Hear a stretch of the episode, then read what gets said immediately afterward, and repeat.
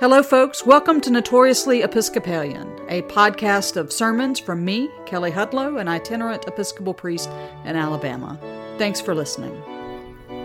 This is a sermon for the 11th Sunday after Pentecost, August 21st, 2022, offered at St. Paul's Episcopal Church in Greensboro, Alabama. Principal text for the sermon is Hebrews chapter 12, verses 18 through 29. May I speak in the name of one God, Father, Son, and Holy Spirit. Amen. Amen.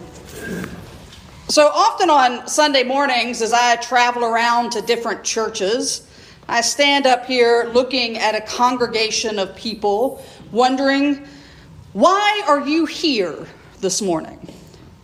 What did you expect when you walked through the doors of the church to come to worship this morning? Now, for St. Paul's Greensboro, maybe you got the email yesterday.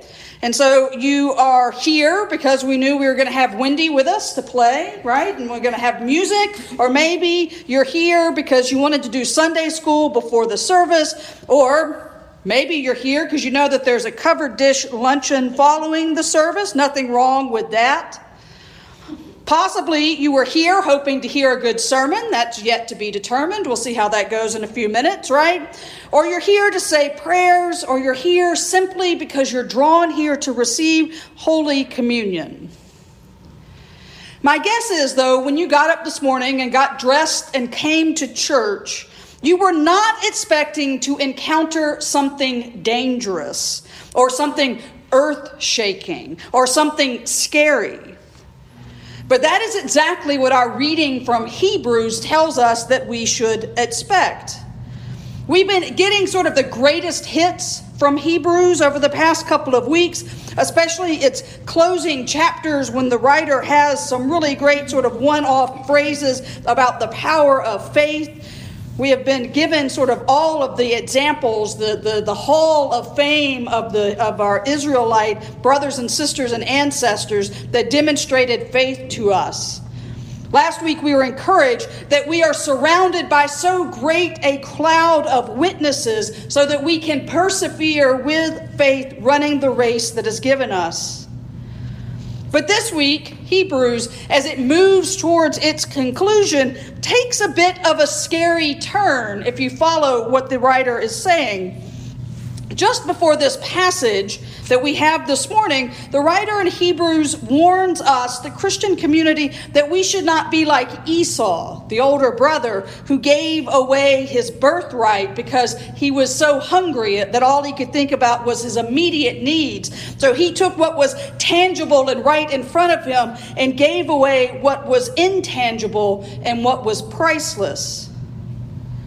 Hebrews tells us that we need to be careful of this God of ours because our God is like fire, untouchable, but yet we can feel God's presence.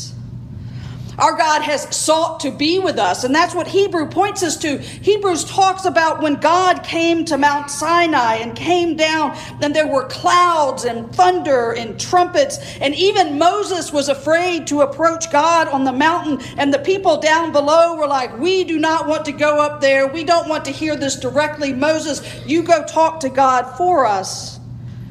And even in that moment, so close to the power of God, there were some that said, eh, this seems a little too dangerous. We're going to go back down here and we're going to create a God that we can contain and control and can touch.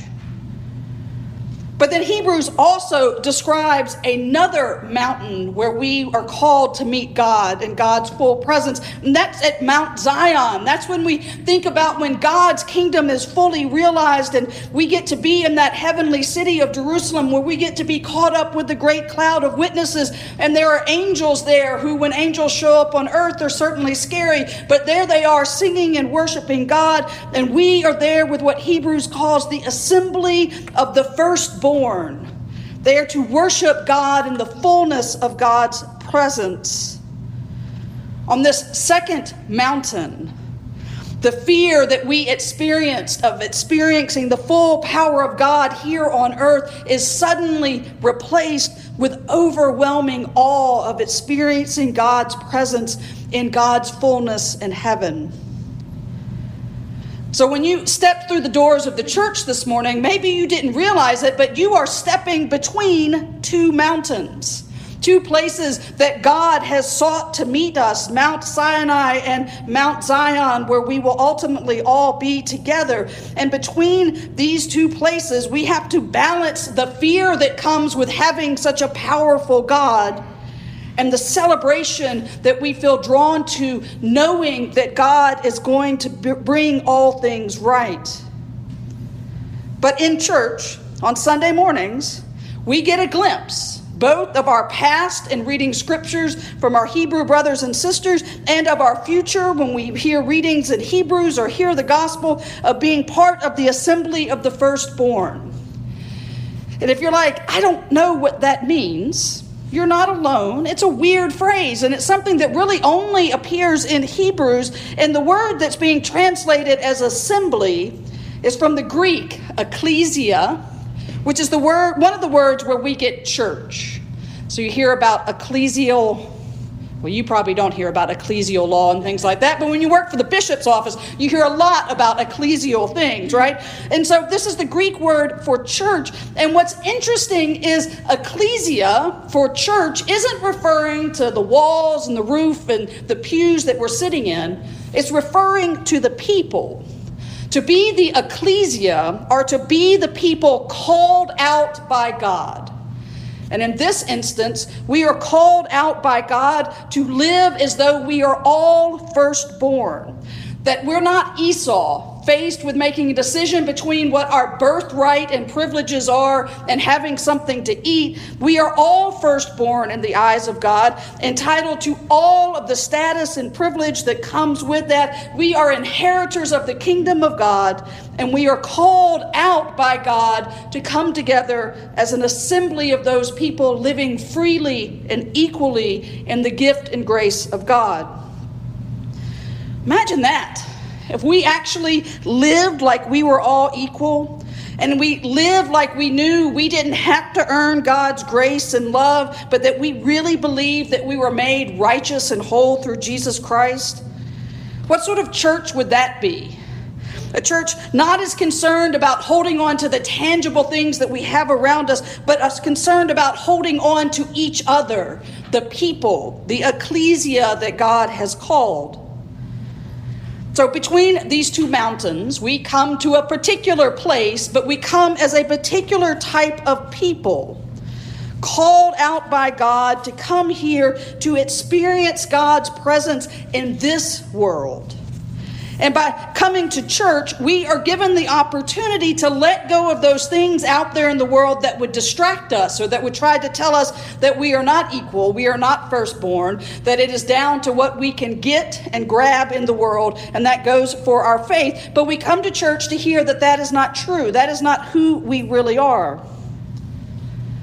So maybe you walked through the door this morning hoping for a little joy hoping for comfort, hoping for love. Maybe you were expecting to be a little bit bored. Maybe you're still hoping to hear that great sermon that you started out with this morning. But I imagine you didn't come in here expecting for God to grab a hold of you and to shake you up. For that's what Hebrews says that God does. That the God that shook the mountains at Mount Sinai shakes all of creation, and that that same God will even shake the heavens so that the only thing that is left standing is what God deems unshakable. It's the kingdom of God. It is the unshakable ecclesia, the people called out and found by God to be firstborn. The writer Annie Dillard, talking about coming to church, says we spend too much time maybe thinking about what we're wearing and where we're going to sit and what's going to happen. Where when we walk into the church, what the ushers should really do is lash us to the pews and give us helmets because what God has called us together to do is amazing work that is mind blowing and dangerous. And that if the God that we proclaim actually showed up, we needed to be ready to be shooken up by that God. So maybe we don't have crash helmets this morning, but maybe we could use some shaking. some shaking that makes us let go of the distractions of this world or our anxieties or whatever it is that is keeping us from seeing ourselves as beloved and forgiven and inheritors of the kingdom of God. It's the ecclesia, the people called out, that are the unshakable parts of the kingdom. All of this can pass away, but it is God's people that remain. And so come here this morning, meet that God that shakes mountains, and let God shake you loose of whatever is holding you back. Because when God has a hold of us, all we have left is to say, Thank you, thank you, and thanks be to God for you. Amen.